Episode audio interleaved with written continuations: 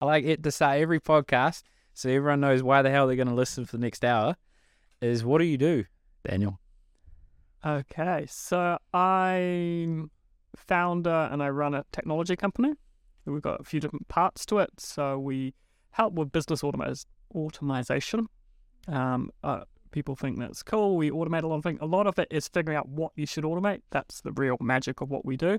Hmm. It's not why people come to us. And then we've also got a division called Revenue Lab. So the company's called Gravity Lab. Got a division called Revenue Lab that does it as um, professional services. So we literally get in and help people with their value proposition, ideal customer profile, go to market strategy, help you hire your sales team. How should your CRO work? How should your commission structure Hmm. work? Um, and that's nearly always for people um, doing rapid scale of their um, revenue streams. So particularly international businesses, particularly tech startups are our big one. Hmm. So work with kind of New Zealand's biggest tech startups and how do they sell and scale internationally. It's a it's a random, yeah.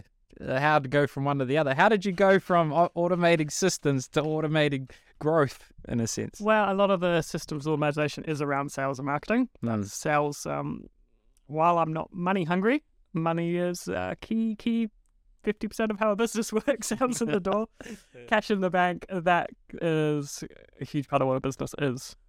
So that always comes up. And everything's at the end of the day, if you take a traditional capitalistic model, provide dollars to shareholders, you do that by offering value to customers. So they pay you and then you engage and find customers. So engaging and find customers and maximizing the value offer. It's Hmm. money related. You're somewhere between a hippie and a corporate. You know what I mean? That's my vibe, anyways. Just from the ten minutes of conversation. Or is that not not even close? Oh, I would never describe myself as a hippie. Okay. But what would you use? I understand money, I understand how business works, and I enjoy that, but I'm not money motivated. Ah, okay. That's the difference. You know, a lot of my peers or competitors might be like, shit, I'm just got a fancy boat and I'm doing this. Look at me, I'm so fancy. I don't think that's where contentment comes from. Hmm. I think finances is a means to end. It's gonna, you talk about hygiene and motivating factors. I can go buy a bottle of wine after work. I could go buy brunch in the morning. I can afford to pay my bills. Happy life. And I've got zero risk around that. And the more security buffer, the less stress I've got around that. But I'd rather go on a boat tour than buy my own boat. Like that sort of stuff. It just doesn't motivate me. It doesn't. And I think I've had the insight that my happiest, kind of most joyful, content moments, nearly all free moments, you know, Mm. at the beach with friends or Yeah, I so money's an enabler. So I'm very motivated to make as big a difference as I can while I've got with the hours I got on this earth. So what that means is for my excess money that we can earn, what sort of difference can we do with it? So we're actually I gave away the business couple of years ago to a charitable trust, basically. Not a formal charitable trust, but it's called Hmm. Charity Lab.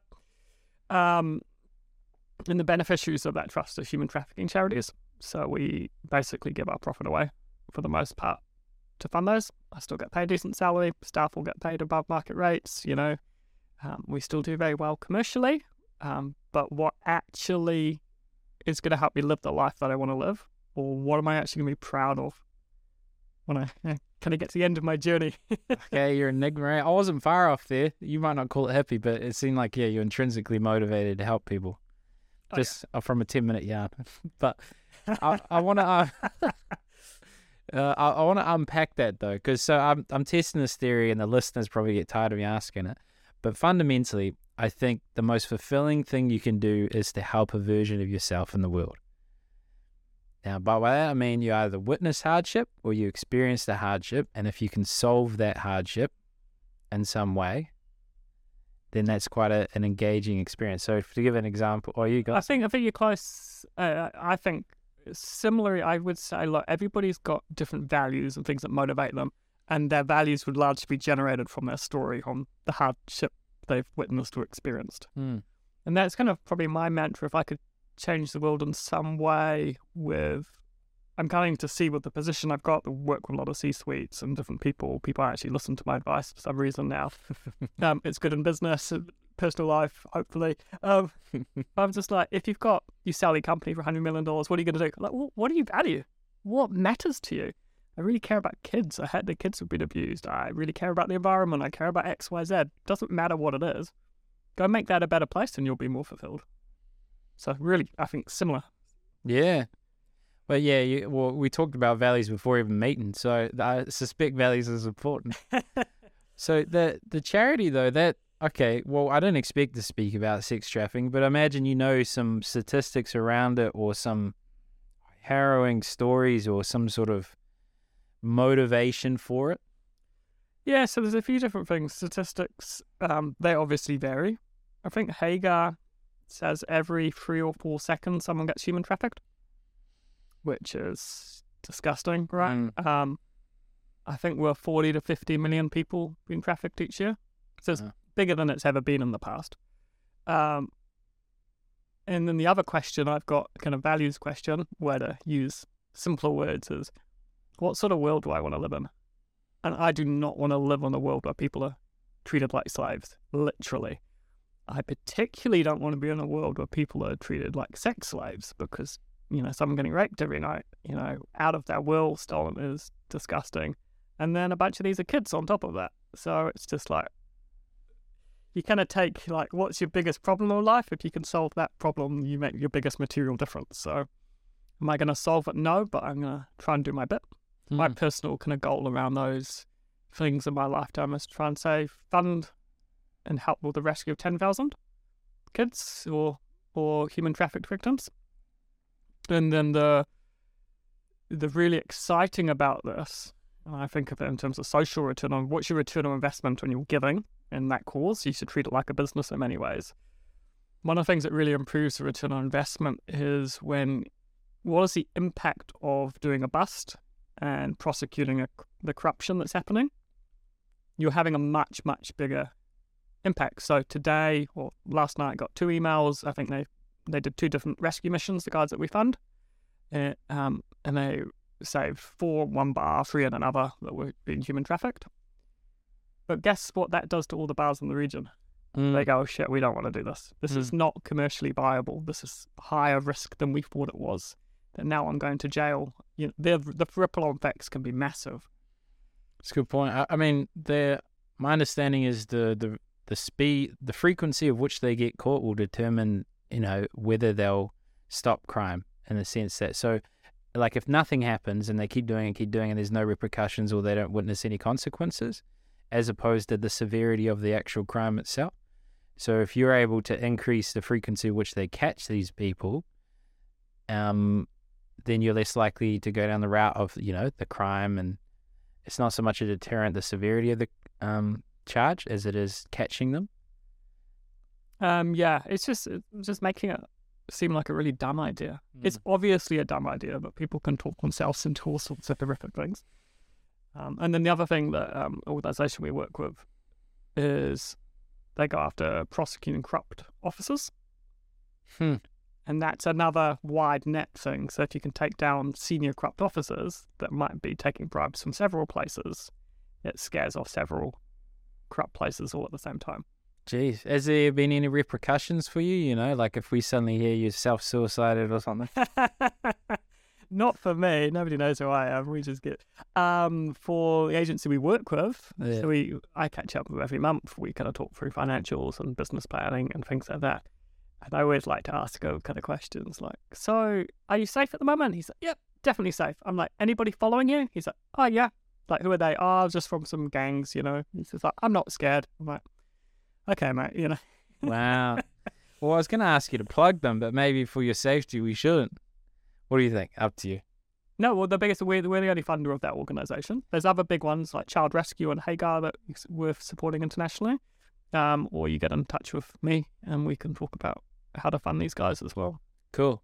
All right. We fund them because we think about ROI. Their cost structure is much lower, their effectiveness is much higher.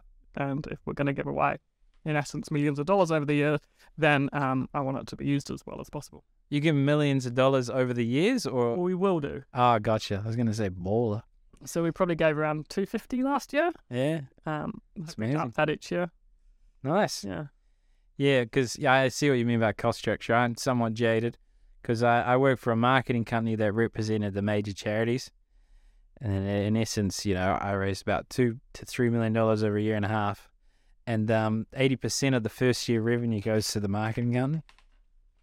Yeah, it depends. Uh, and you could name charities that do it really well, but some of the statistics show as well that those charities are the ones that have been around for 30 years are going to be around another 30 years. And the guys that are a lot more down to earth in their funding struggle and won't be here in 10 years' time. So at least they're making a difference. Yeah, that's the way it is. It's like it's it's a net gain for the world because fundamentally, what the marketing company would do was they'd get um, the charity wouldn't have to pay any money until they've secured a year of donations, and then they tend to stay on for about four years, and eighty percent of that first year goes to marketing company, and then they leave it to the charity. So it is good for the charity. It's just fundamentally where's that money going? Yeah, and there's different, you know, there's different models, and that model Yeah. is used by some of the big ones. Um, Random. I didn't expect to talk about this. It's cool. I commend you. Um, just always shines a mirror. Eh? As soon as someone's being a nice fuck, you're just like, oh, what am I doing with my life? um, so well, let's unpack. Where were you born, mate? Where the? Let's go back to there. okay, sure thing. Born in the UK, Oh, yeah. England. Um, was around the UK. Moved to New Zealand when I was seven. seven. Were you well liked or not liked? Well liked in New Zealand. Yeah, were you a popular kid? Were you the nerd? Uh, not Jock. Well, not well liked. Badminton. I feel like you could do it. Thank you. Um, I don't think I'd be that good. what was your What was your thing? Or did you find you good play- at something? I played in terms of sport. I played soccer, Uh, primary school, beginning of high school, and then I switched school, moved to Tauranga. And then we had a really crap soccer team. Played my old team, got smashed, and I Mm. stopped playing soccer and switched. And a lot of my mates were playing hockey. Hockey wasn't necessarily my thing, but I had like six mates playing it, so that was fun. it's mad. Penalty corners, bro. I, I don't. I Yeah, hits, brave. hits. Yeah, you've been hit. definitely. That's stupid. like just running into the. Yeah, I don't get it. I don't know who invented that. I feel like it needs to be removed. But anyway, so but I the part I'm trying to struggle to link is you know you you're business savvy. You've achieved these certain things. Now you're giving away quarter of a mil. Where does you know was your life just perfect and you just like Buddha and then you suddenly witness hardship in the world so you wanted to change it or Oh no, okay. We'll we'll go through the the bits you might find interesting, and then is. I worked first job. I always liked business, so that's really kind of like commercials and business kind of make sense to me. Um, lucky in that way. When I worked for kind of a boutique consulting company, in Wellington, doing a lot of corporate strategy work, which really really useful. I learned a lot about business strategy and management there. Uh, But when I looked around, I didn't want to be like these people. I didn't want to be like what they were chasing. Um, kind of my my analogy, and this isn't always the case, is kind of got four Audis, but you know, got a terrible marriage, or cheating on your wife, or whatever it is, you know. And I'm just like, I don't want to be that person. So that was kind of like my quarter life crisis. Was like, well, I don't want that. What do I want? And then typically you go, I don't know. Mm. Um, I was raised Christian, so a lot of faith, right? A lot of the social values come through there. Um, still hold, got that faith, but that shapes like it's like, well, shit, if this stuff's real and I'm supposed to care about the world, what does that look like to me? What, what does that make sense? So many different ways of doing it. That's just what I like. You can do it your own way. So from there, I quit that job, did a right contracting, you know, or very well contracting, and then I was trying to just figure it all out. And then I, my quarter life crisis was I moved to Uganda on a one way ticket. Mad. Yeah. A bit different from the business world. I spent like a year in Uganda and then I got a, was helping, ended up in North Uganda working with this local organization that um, helps rehabilitate child soldiers. Um, so I was just doing admin stuff because business stuff is what I know. Um, and they did that stuff. It was really gnarly. Mm. Um, and then the, there's a Swedish charity that funded that. And then I, they, I was asking one of their managers, "Oh, what should I do? I don't know." And he's like, "Oh, we got this job in Sudan. Do you want to be a finance manager?" I'm like, "I got a degree in accounting, but I wouldn't call myself a finance manager." And I said, "Sure, why not?" No one else would pick up lines there. Yeah. Wow. Sudan. Just on the Uganda part, hmm that sounds hectic because I've, I don't know if it's Uganda, but you know, they blindfold you and then you tell you to shoot a wall and then there's actually a kid there and you just shot them. So then it's like a, indoctrinates you into it. But I don't know anything Yeah, about Uganda. Yeah, that's not what you did. yeah, but like, what what's that like, or why were there child soldiers? I know nothing, so Um, why were the because some evil bastards are just doing sick things. Um, Hmm. they figured out some sort of weird human psychology hack that they could brainwash kids. And you literally would steal kids and then brainwash them into being soldiers. wow. Real, real fucked up. So, and one of the things I remember at the time that the UN had, or something like that, analysts to figure out the biggest, the worst causes in the world. And there were some of these things like these child, uh, child soldier rings. And I went, shit, man, I've seen enough movies to know that you can get some Marines or some SAS or, you know, you could get 10 of them, drop them in there, sniper out all of the, the adult leaders, and the whole thing would disappear, stop overnight, right? It seems like a really good ROI. I'm not pro murder, but, you know, I'd be happy if those people died. it's a, yet instead we're like invading other, they're invading other countries, which costs so much more and is dubious and it makes the world a better place. And this would be very cheap engagements for a military. So I got confused by that Yeah, on the side. I didn't see really any violence in Uganda, but heard a lot of stories. yeah. Wow, that's fascinating. Eh? Um, and it, it is sad. You you know you look at the certain conflicts around the world. I think it's important to have accountability around those conflicts. You know, our contributions to it. Like if you look at the the conflicts over the world in terms of Western contribution over the last few decades, maybe one million civilians have been killed as a result of the conflicts, for and 35 million people displaced. And I'm like, who are we fighting? What are we doing? yeah, what are you trying to achieve here? Very lack of KPIs, work hours, you know, they don't know what they're doing. Um, but I think that really helped form something that was already in me was about um, appreciation for everybody's inherent worth. So we can sit in New Zealand and we can go, oh, that guy doesn't have a good job. Maybe they didn't work hard. Now I look back at it and I go, well, maybe no one told them how to work hard. I went to university because my parents went to my university and my aunties and uncles went to university, so it was a default. I didn't go there because I was well motivated. It was just like my default path. Mm. And a bunch of kids that don't go to university is because their parents didn't go to university. So it's just different family values and things. And I work hard because my family taught me to work hard. So it was my default. Of course, there's differences and there is some choice. But heaps of it is around what, going to a different country and seeing a whole nation that's maybe has some problems has been dealt a worse set of cards than I had. It's not their fault. I Mhm. could have been born in that country. I could have been born in a place where I didn't have the opportunities that I had. And I just fundamentally don't think I'm more valuable or more worthy than that than that person. Mm. And that's kind of what drives me a lot of going, well, if I'm not worthy, if we're all kind of equal at some level, and I've got way more, well, it probably makes sense to share it around a bit.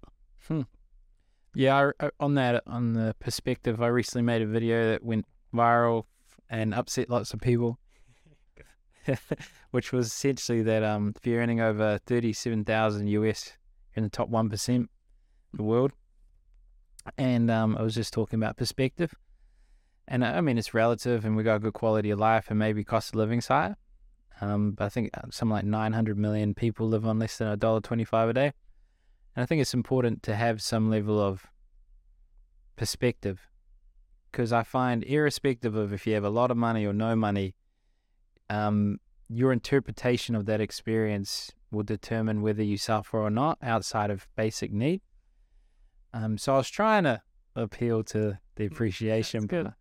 The thing I, a realization I had is if in New Zealand you're in the top 1%, statistically, if I go have brunch down in Ponsonby or something, I'm probably in the top 1% in New Zealand. Hmm. and so's everybody in this cafe. Like, you can walk, everybody sitting here by basic principles is probably in the top 1% of the top 1%. I go, well, it's crazy. It's not just me, it's everybody in this whole cafe and this bunch of these cafes because we just chuck money away on brunch. Mm. And it's just like, oh, that's that's really gnarly.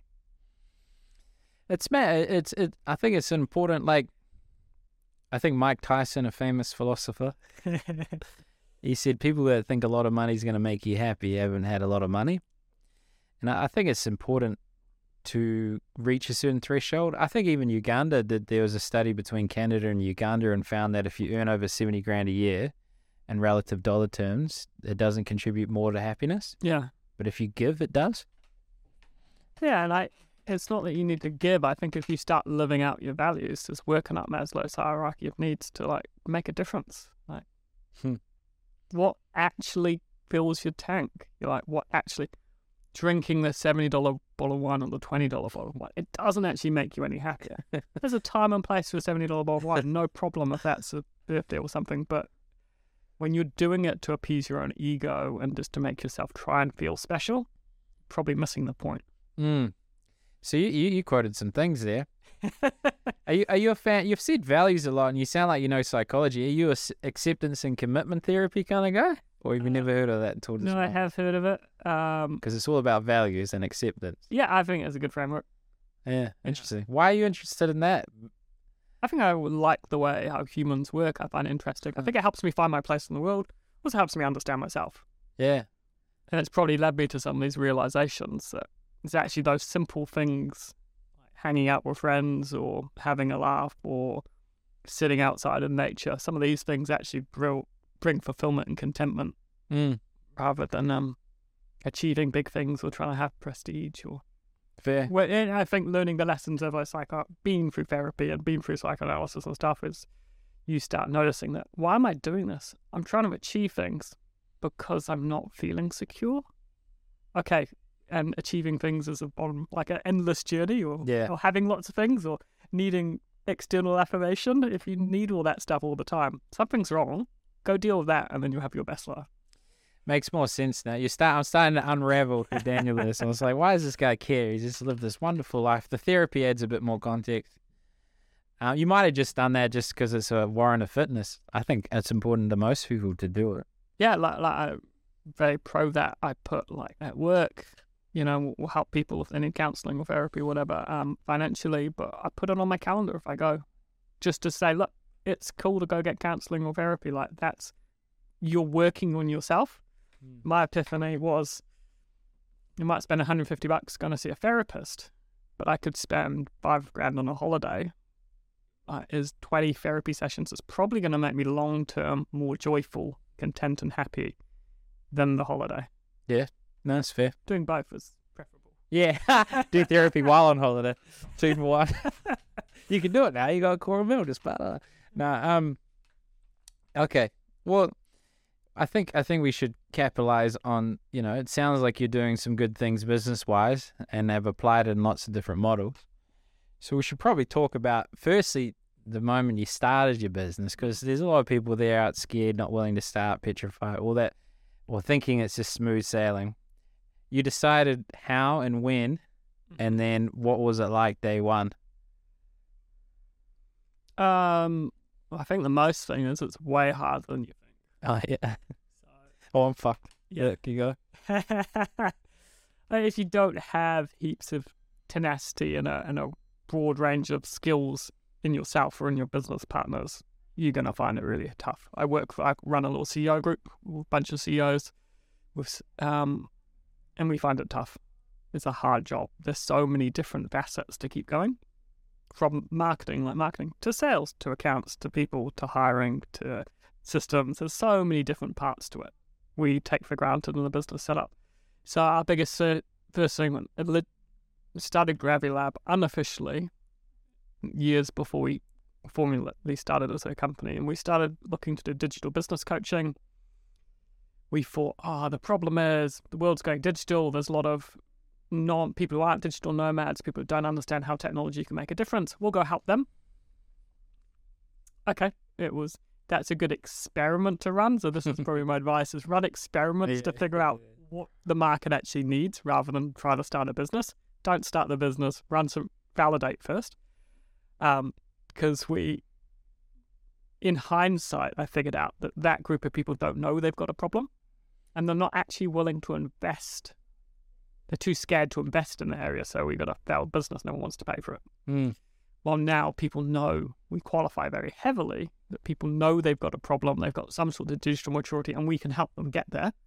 And if I don't think we can get them there, we won't take on the client. Yeah, it makes sense. I feel like you were gonna spin another riff. I don't know. To pull it out of it. Yeah. Well, yeah. Well, fun, like so, I started this new marketing company three months ago. Um, and it's changed twenty times. So, yeah, I've gone to the market and they're like, I don't want that, and I don't want it like that. Oh no, I want that, but not like that. So it's just been like Yeah. incremental improvements.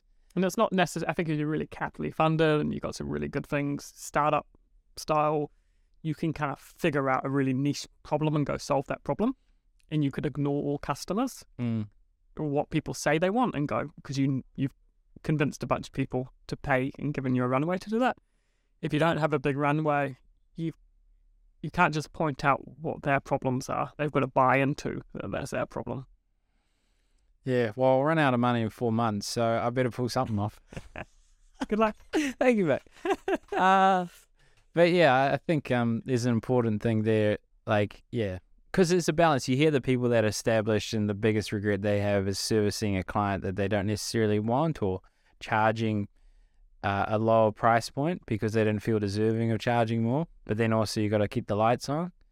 Um, so what? How did you start bringing in clients from like when you started? Because it sounded like you're bringing it and it wasn't working, and then So we, we- so that was pre. I got into doing CRM consulting, specifically Salesforce. Um, my brain works really well from that. So I had a business background. I ran a website business for a little bit before earlier days. So this was bringing in business thinking with a bit of technology. I was like, ah, this is my sweet spot.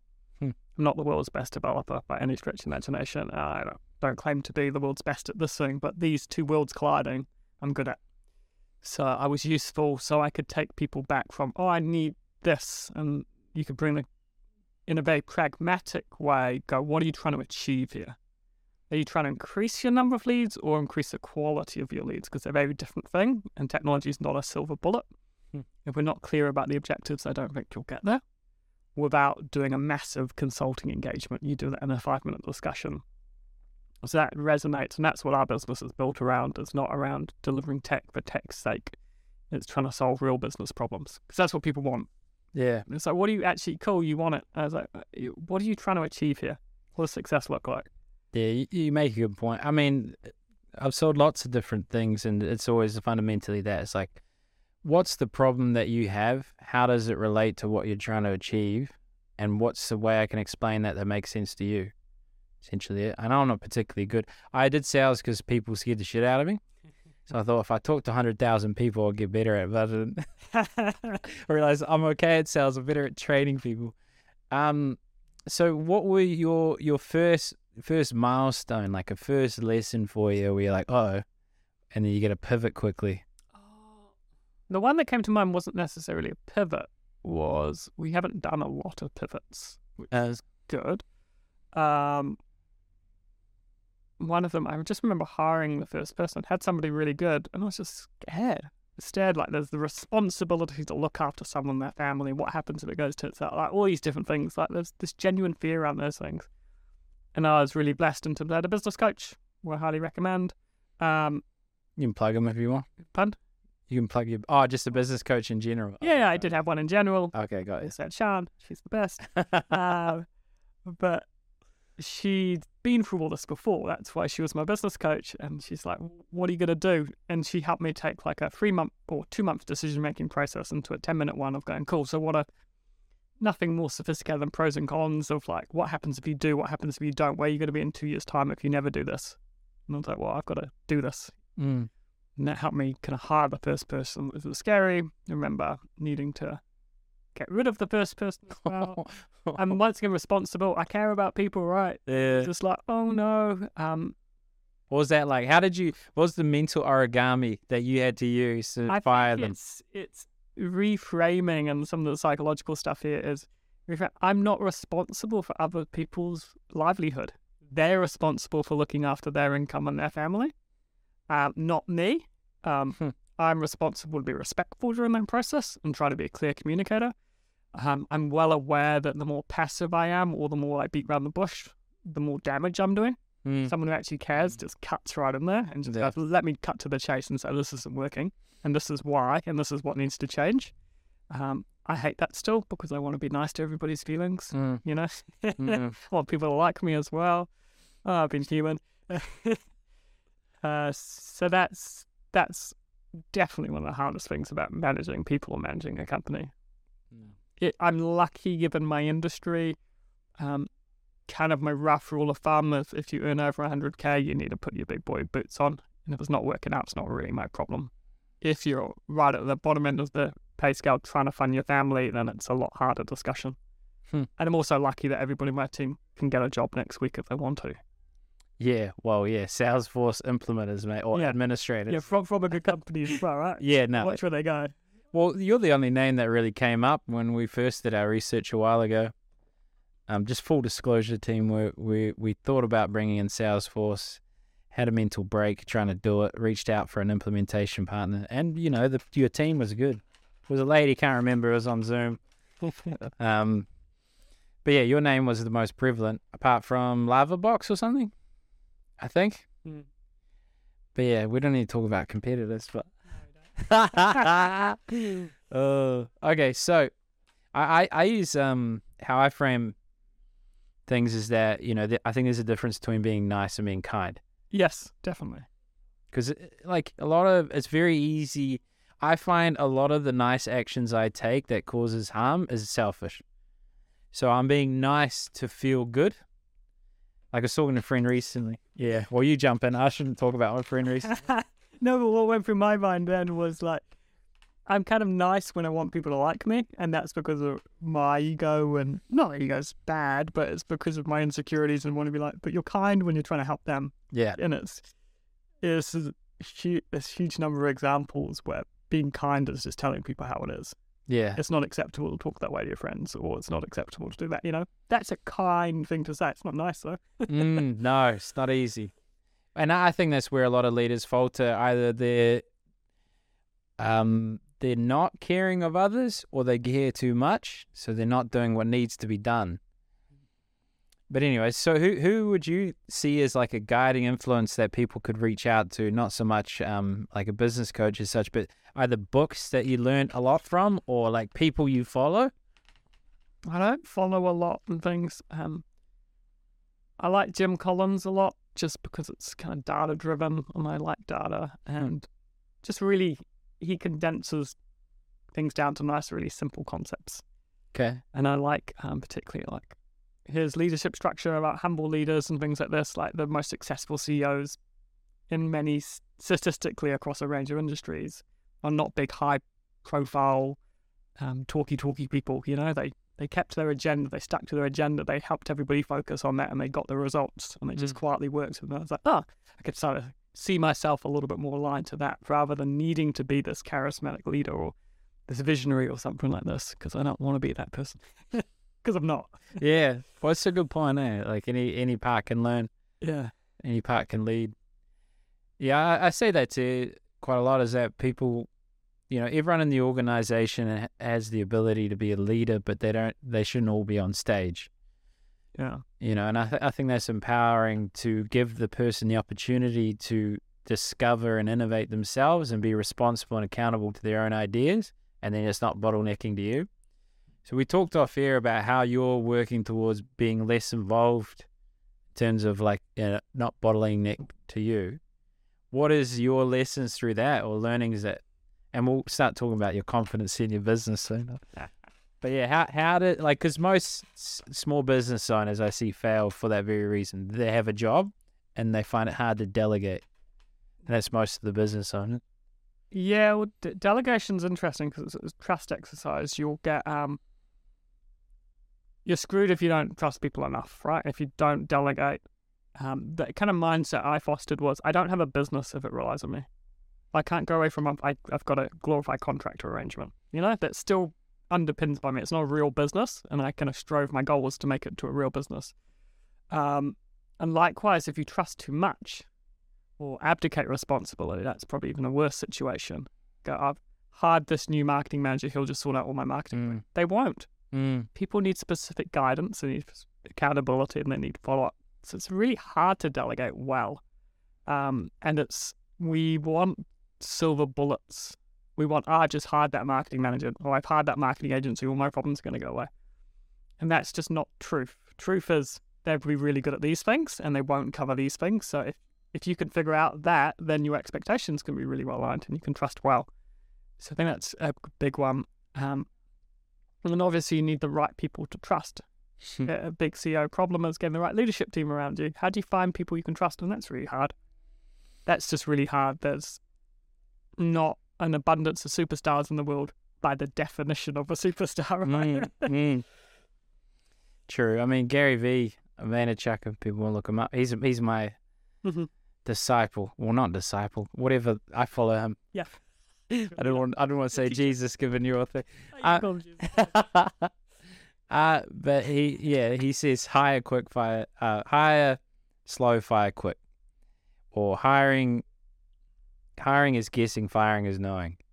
You know, the reality is you don't necessarily know what a person is until you know you've met them. There's a bunch of things you can't. You can run much smarter interview processes than most people do. If you're not testing people practical application, what are you doing? Like a CV is not a good guide. Mm, An interview is pretty subpar process. Give them real challenges and see. How it works. But there's a bunch of things you can't test for. You can't test them when they're in really tricky situations. You can't test their long-term reliability. Some people will be great for three months and fizzle out. Um, yeah, I like the the tagline "fail fast," which is used in a lot of startups. You know, pivot quickly, fail fast. And my question that's really helped me through these is: Would I hire this person today, given what I know now? Hmm. And if the answer is often very quickly no, it's like, well, why am I keeping them? Because you're basically rehiring them every day mm, somewhere.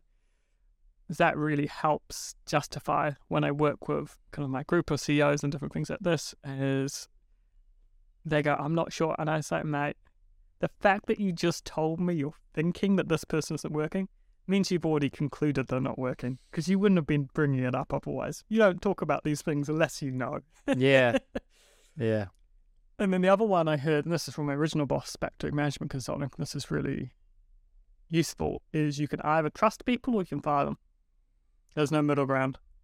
And that's always stuck with me really well. Hmm. Um, and if you don't trust somebody, you can put better guidance, better systems in place. And if you still don't trust them, it's just not working out. You can't do your job. It's too stressful. Yeah. And you're not setting them up for success. No, yeah. Cold blooded empath, mate. Look at you transcended.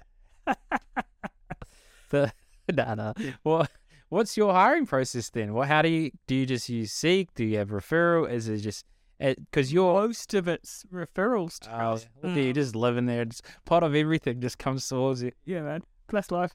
Um, no, but like in our industry, there's too much people competition. It's actually more about retention than it is around hiring in our industry. Um, people trying to poach people all the time. Mm. We've got incredibly high retention rates. No, we've got people here from day one, or five years ago, whenever it was. Um, and it's because we actually give a damn about our people. We treat them with respect. We try and pay them slightly more than market rate. We we care about their learning and development. We'll put a lot in place to look after them, and they talk to each other. It's also about the culture. Some of my um, other people in the market have they chase the gravy train and they scale, scale, scale. That means you have to just hire people to do that. And when they do that, they don't hire the A players. And A players like working with A players. Love sitting next to the person and go, "Oh, should we do this? No, no, don't do this because this, because this. Oh, we'll do this. Cool." Ten minute conversations, and you feel you both feel really amped. You like working with people. While you've got someone who's a bit lazy, or someone you don't trust, or someone who just needs to be spoon fed all the time, you just get annoyed. Hmm. You can't move at pace. So that's going to be in our hiring philosophy, and it's a privileged one. Yeah. But only hire A players because A players like A players, and C players don't. We don't do C players. So e- either you got such a prestige in the market to enable you to have a waiting list of sorts of staff, so then they come. Because the, the challenge is, you can hire the A player in terms of they're at a stage, or you can hire the A player in terms of who they are, that has a passion about learning the thing that you do, and you have the ability and infrastructure to support it. So I'm wondering, because you know that'd be great. Like every time you have an A player, just chuck them in. We've got some A players. We're off. But then everyone wants your A players, and then all those A players are leveraging off the other A players. Like, how do you navigate that or facilitate that? or you just there's no one just on your level, and you guys are just Uh, look, there's everybody's got some good people. They wouldn't exist without some good people. mm, Like it's credit to everybody involved. Um, to be honest, we just don't think about them so much. You know, think about our own people. Don't get worried about what other people are doing. Just try to do the best we can do. Uh, we try to do the best quality work as well, because that's the other thing. We, there's two things. We used to have the ongoing tagline of like doing work that you're extremely proud of, uh, because I noticed that I've been paid well in different jobs and I had it really easy, but I wasn't proud of what I was doing. mm, And I got ground down and eventually I left because I don't like doing work I'm not proud of. If it doesn't feel right to me, then if I'm not proud of it, it's not. So we've recently changed that or improved that as in this year to we want to be a place where people regularly do the best work of their life. And that sounds like one heck of a stretch goal until we went through the staff and we told them this, and a bunch of them went, Oh, yeah, that's our status quo. We regularly do the best work of our life. And I was like, Oh, that's that's amazing, you know? And if you do the best work of your life, getting paid well, and enjoy who you're working with, then you're not going to leave. yeah, it makes sense. And the phone was ringing while you were talking, so you did well there. Okay, Best work of your life there, mate. So how? So let's. You've got the people there, and then so a referral. Does that mean they know of someone else at a networking event? Is it a referral from clients, or where is your staff coming from? Uh, look, we do get job adverts. Like people know us in the market. Yeah. So some people are looking, in this case, for a Salesforce job. They'll go around the top Salesforce partners and apply to all of them. Oh, so is there a ranking system in Salesforce? Like they put you like you know no, but you gold partner. right. Yeah. Yeah, and you're like SEO is high. Uh, yeah, I think our SEO is really bad because we don't do marketing. I don't know. Some people find out. I always get amazed, you know, even talking to yourself, right? It's just like, oh, yeah, I've heard of you guys. I'm like, how the hell have these people heard of us? Yeah. It's a, bunch of those calls before. Well, I mean, uh, yeah. Anyone that was a Salesforce implementer, I was just like, that is just like creme la creme in the sense that they they appear. You're like, oh, can I talk to you? Yeah. Um, I'm free in the next two months. I'm like, what do you mean you're free in the next? Because there's just so much work that's accessible to them. Well, every business needs back end systems. Yeah. True. And very few businesses can set up Salesforce. Yeah, well, and not there's not your your choices off the shelf system. I use the zoos as an example. We've done the implementation for a couple of the zoos, Wellington Auckland Zoo. Um, what's a zoo supposed to do? Plan A: go get the zoo management system that kicks ass, that does all your membership management, your pass generation. Just use that. Apparently, that doesn't exist. Yeah. So the normal, typical um, next step is you go to a development company and you plan it all out and you pay for it, and you pay hundreds of thousands of dollars for these code monkeys to like write up custom code. Every time it breaks, every time it needs maintenance, every new feature is going to cost you, cost you, cost you. And we just happen to sit in the, the sweet spot on configurable software. So we'll build workflows and build things on an already existing platform. So it costs four times less. And people think it's oh, it costs twice as less, but no, it costs four or five times less in the long term. Mm. The total cost of ownership and keeping this thing up to date. But how else are you supposed to solve that problem? Like, I don't. I work in this industry, and that's the best way of solving the problem. So that's why we're always going to have work. Yeah. Well, yeah, it makes sense. The configuring is a lot smarter. I was editing a podcast. I managed to get a client so far, one client so far. And I was editing that podcast, and the guy was talking about um, he started his app. He had an idea, in the essence, of combining different apps of Uber and all the different driving apps. And he hired a developer through this channel, and then realized it isn't doing what he wanted it to do. He tried to change it, and it was actually a project manager to help facilitate connections to different developers. And I know how to fix it because it's too complicated. And it makes sense. Or even a friend of mine, he's got uh, one of the most advanced um, digital advice platforms, National Capital, it's called, Mhm. essentially a competitor. And it costs them a hundred grand just to set up the back end of it, and then there's the ongoing cost of it. So you make a point there about, the configurability. Wh- What do you think, uh, like uh, 80 20 quick wins with businesses that have some level of whether it's Salesforce or some CRM and they're not capitalizing on it? And I know it's going to be tricky and you can pick a random case study, But what do you find are the most underutilized aspects of, say, Salesforce? Um, I would say reporting comes top of mind. One was um, there's a few, right? So reporting's massive. The biggest uh, problem I think people have sometimes is they get lots of reports. If a report doesn't change the way you operate tomorrow or next week, it's called noise.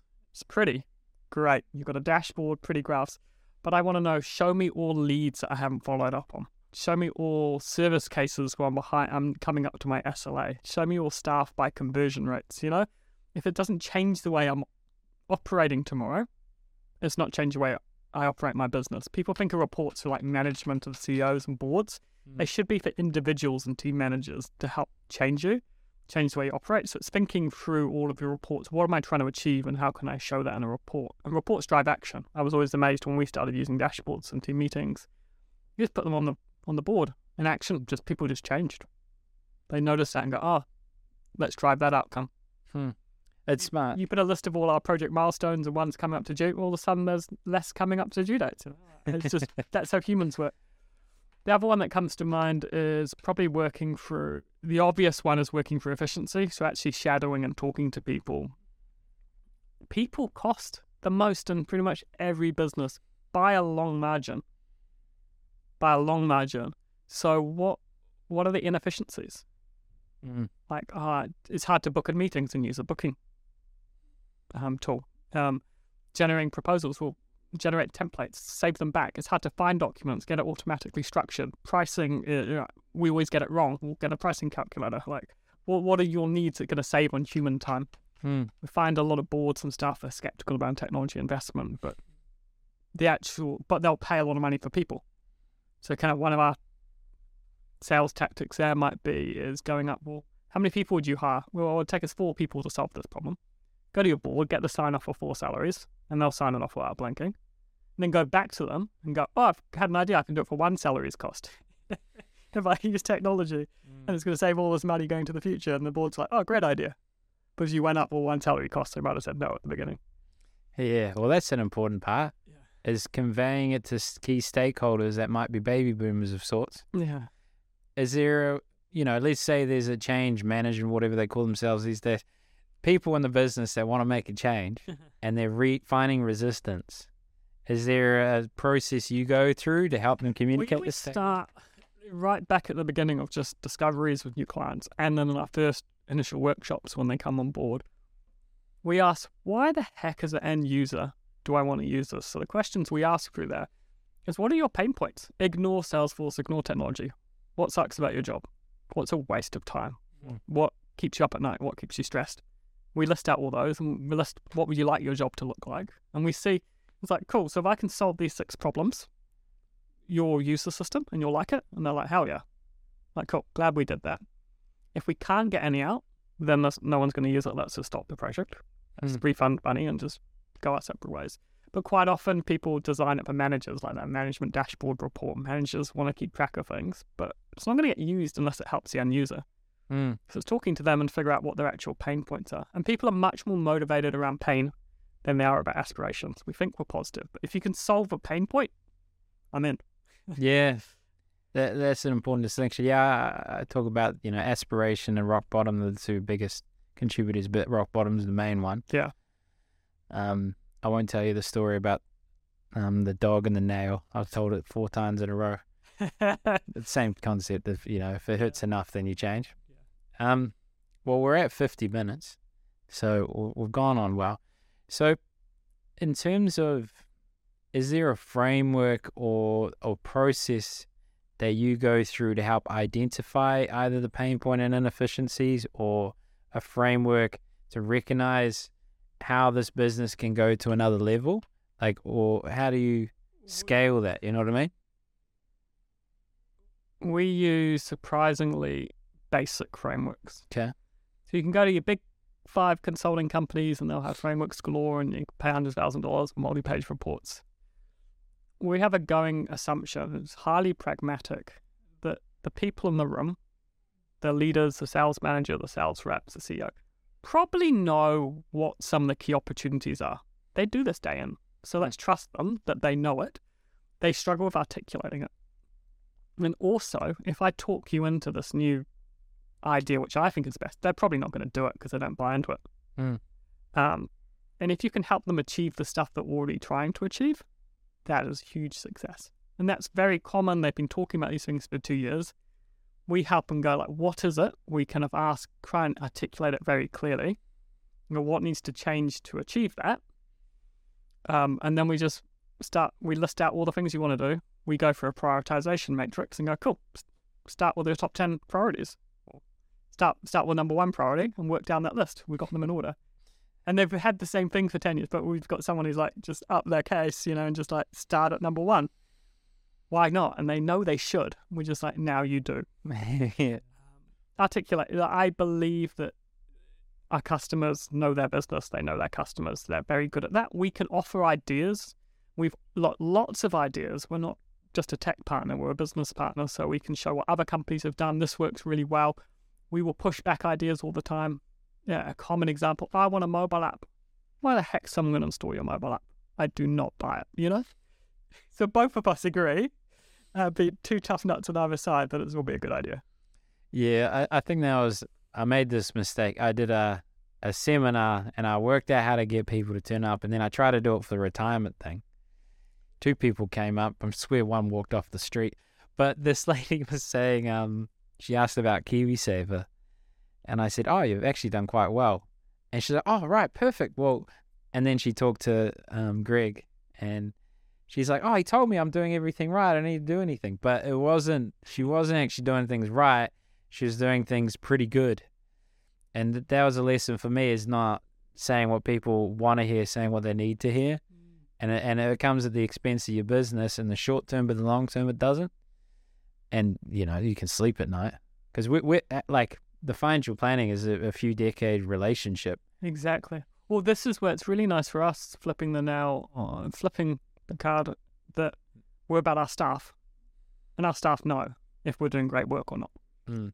They know if we're doing work we're not experts in, and they know if we're doing work we are experts in. So we don't take on work that we can't do a great job on, because my job is actually look after my team, keep the best people engaged, and they're the magic doing the work so I don't have much of a choice. yeah, you've got to keep good. your A to, yeah. Yeah. Well, yeah, that makes sense. So, well, now that we're at the last five minutes, I feel like I didn't get mo- as much value as I could out of the, the actual deliverables. But the revenue side of things, can you expand on that a little bit? Like um, what you might do or how, what problem you're solving with the revenue lab? Um, so the problem it depends on the customer. Yeah, depends on what they're going to need. Classic consulting, uh, but it's tailored. It, there's not a magic formula, and people have, and this is this is exciting. I love this about business. You get five different business books, all very successful, and they all took different strategies. It's not a magic formula or framework. There are some things, for example, being very very buyer centric. What are the pain points of that buyer? What are the questions of that buyer? So we always line up. A, one of the first things we do is look at a sales process and go, who is your customer? What is your buyer? How do they go to buy? How do they assess options? How do they assess risk? All the stages they go through, and therefore our sales process is to help them go through those stages. Um, uh, one of the coolest lessons I learned that early on from Amanda, who leads it, is if you skip any of these steps, they're going to go back. If you you can sell them the dream that this is the best solution to their problem, but if they haven't compared it to other available options, they won't sign. So you actually don't avoid steps, you help them go through each step quickly. Hmm. Give them the information, show them, hey, these are your four offer options, and this is why we think you should do this. Help them go through that process. Um, so those are kind of standards, and then out of that comes your marketing processes. Now that you know who you need to get marketing qualified, what sort of leads you want, out of that comes through. You can do your planning around team sizes, what sort of people you need to hire, what sort of commission structures are going to motivate them. Um, and then the other side of it is actual virtual or they call it fractional leadership, of stepping in and helping advise how you should manage these teams. So it's actually doing like executive coaching, business coaching, or sometimes with certain companies we'll actually step in as a CRO. So we've done that. We do that for Timely at the moment. We do that for stuff, you know, for a number of months was virtual CRO until mm. we could hire, they could hire, help them hire a new CRO. It's not our job to to stay involved forever. We want to set them up for success. Hmm. Smart. Smart because you know you're helping the back end infrastructure, and then there's a people component, and and and how to justify further investment. So why not help them grow their revenue as well? Huh. Do you do the um the outreach component in terms of how to garner a large audience? It sounds more like how do you maximize the audience as it goes through a certain process? Um, yeah, we won't do outbound. Yeah. My head went to them, but well, actually, outreach is a tech product. We're Ah, an APAC partner for, I think, one of the only ones um, that connects into Salesforce that helps with those processes. Um, we don't. Outbounds a fun. It just depends on the industry whether outbound's an effective strategy or not. You know what I mean? Like content or calling, in a sense. Like you're creating a brand that makes people inquire, and then they go through a process. Yeah, so we don't do the delivery of those Yeah. specific things. So we're not going to help you do your marketing or do your sales. We sit at a layer above that of going, what are you putting the right frameworks in place so you can hire people? Because we want them to be self-sustaining. Because it's not, uh, we don't want to be involved in the day to day because we want you to run on your own two feet. Mm. That's interesting. Yeah. Is that a hard thing to sell? Because because you're you're helping solve a pain point that, and then you know helping and make ensure it's successful, but then you're not necessarily directly saying you're going to help top line revenue, but it happens as a result. Yeah. Um, is it a hard thing to sell? I never see myself as doing sales. I don't, Mm. It's not that sales is a dirty word. Um, is I'm in the business of helping. Yeah. and so is the rest of the team. And so if we, oh, I go hand on heart, that's going to set you up for better long term revenue at lower cost than us doing this. So I have to recommend that Hmm. because that's what I believe in. Um, I'm literally like, and the other way is, look, I'm literally saying pay us less in the long term. Yeah. And I wouldn't do that if I didn't believe it. yeah. It's a, it's an interest. What made you pivot? Well, what made you expand? Because you didn't have to pivot. You said because you're you're helping. Yeah, well, opportunity came along. We saw it's twofold. We a lot of people coming thinking Texas silver bullet. Oh, I'm going to get this new sales tool. It's going to improve my sales numbers. Is it? Is it? I'm skeptical. So it's like, how are you managing your team? How do you motivate them? Do you have a good idea? And they're quite often they're not tech problems. Um, and then we got a great opportunity where we met Amanda Armstrong, who was CRO at Crimson Education at the time. So she did Xero Vend and Crimson were last kind of free tech gigs. Uh, and we just got on really well. And what she, her skill set was, oh, we could help expand that across multiple clients rather than just one at a time. Hmm. We started that um, two, three years ago. Yeah, it makes sense. That's a weird thing, eh? Like, I'm fortunate that I just gave for a few years and nothing happened, and then things started to happen.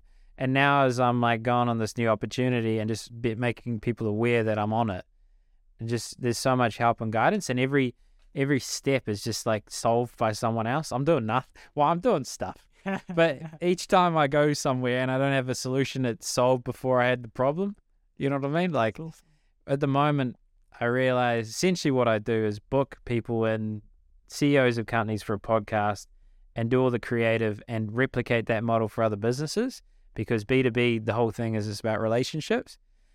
And then I realized, how am I going to deliver, you know, 14 pieces of content a week, which is what I was going to do, was to like do all the, the short clips to promote it. And then my first client told, spoke to someone else that owns a media company and he said, reach out to him. So reach out to him. And he's like, why don't I do all the creative and provide the podcast studio and you just be like an honorary salesman until you reach scale and then you can go on your own. I was like, okay, well, let's just do that. but uh, enough about me. What, what, um, as we wrap it up now, what would be, who should reach out and how could, should, can they reach out? And what would be your final uh, point or uh, reach out. Look, our ideal customer is someone who's trying to solve a business problem, something probably to do with scale. That's where technology really helps. And um, if you don't have a clue what that is, you can still reach out. But if you've got more of a specific problem, you've already got a bit of a tech stack and you want to have a review, see if it's better, where your people, or if you've got maybe five or six salespeople looking to scale, you're figuring out as you scaled, relying on your old good salespeople isn't quite the formula for the next, you know, 20 salespeople, reach out. Those are probably the two big um, ones. To reach out, just go to the website, gravitylab.nz, fill out the contact form. Um, my email's daniel at gravitylab.nz. Ooh, brave man. There you go. Um, get in touch. Cool. I'll put it in the description. Email. All right. All right. Yeah. So be if you call me, I'm probably focusing on the task at hand. I'll probably call you back, but I might Yeah. not answer. yeah, yeah. Fair enough. Oh well, thanks for coming on. Hey, thanks, man. Great to meet you. You too, brother.